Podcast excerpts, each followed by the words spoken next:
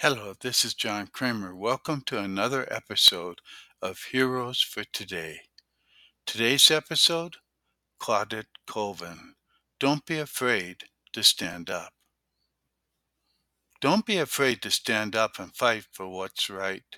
Get out there in the struggle. The more of us are out there, the more powerful we will be. You might not benefit from it right away but the younger generation behind you will benefit from it. Claudette Colvin, a nurse's assistant and a civil rights activist.